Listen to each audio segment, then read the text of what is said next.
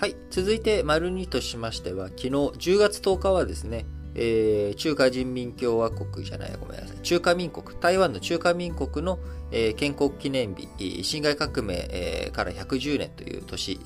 え、日付でもありますけれども、え、北朝鮮の朝鮮労働党、え、こちらあ10月10日がですね、え、創建記念日、朝鮮労働党が作られた記念日となっており、こちらは党創建76年ということになっています。1945年10月10日、第二次世界大戦が終わった後に作られた朝鮮労働党。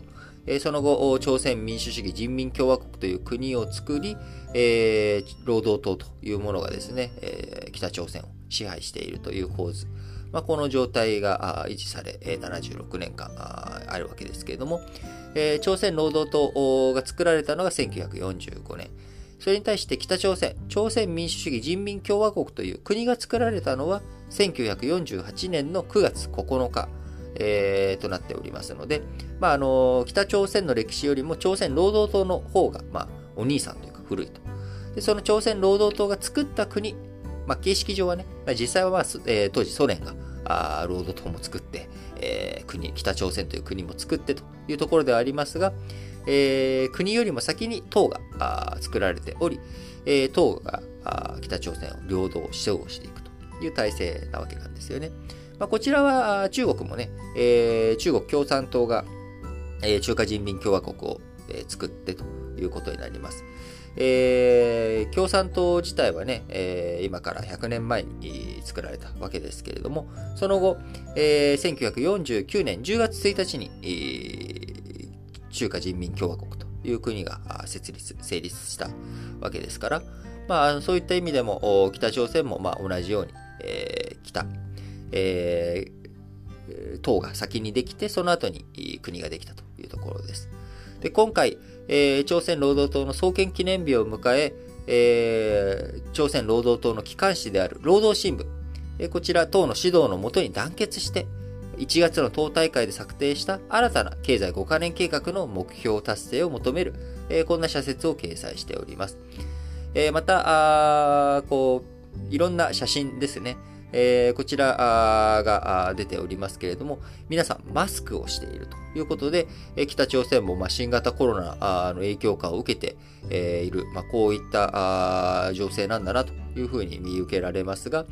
え、ま、その一方で、まあ、こう写真を見るとですね、結構みんなそれなりに近い距離を歩いていたりとかして、えー、実際どの程度新型コロナの影響があるのかというところが、まあ、見通しづらい、え、写真にはなっているということになっております。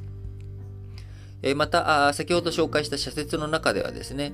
金正恩党総書記が重大決断を下し、この上なく強大な力を備蓄したとも指摘しており、すでに公になっている戦略兵器開発の成果を強調している可能性もありますが、どういった内容、強大な力っていうものが何を示しているのか不明ということで、社説の中では対外関係や核・ミサイルについての具体的な研究はないということです。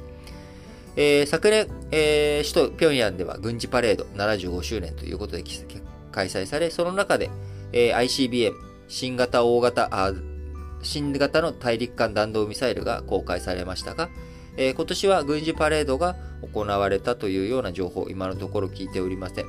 えー、またね、詳細ちょっと確認した上で何かあればお伝えしていきたいと思いますが、えー、社説の中では自力構成を基本にした国家運営を評価し、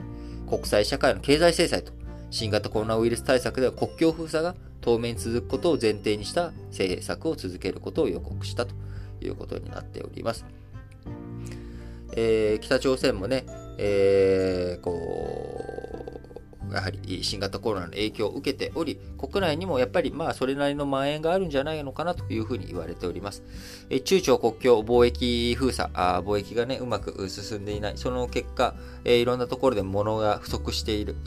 経済的に苦境に陥っているという状況に北朝鮮あります。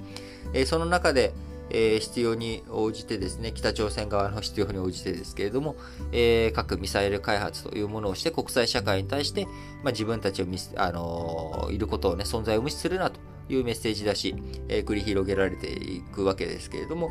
えー、今後もね、引き続き北朝鮮がどのような核兵器関係でのね、えー、主張してくるのか。日本としても、えー、拉致被害者を取り戻す。まあ、北朝鮮が困窮しているタイミングこそ交渉においてね、えー、相手からの情報を引き出すタイミングになってくると思いますので、なんとか、えー、このタイミングで拉致被害者の問題解決に向けて、えー、一歩でも半歩でも前進できることを期待してやみません。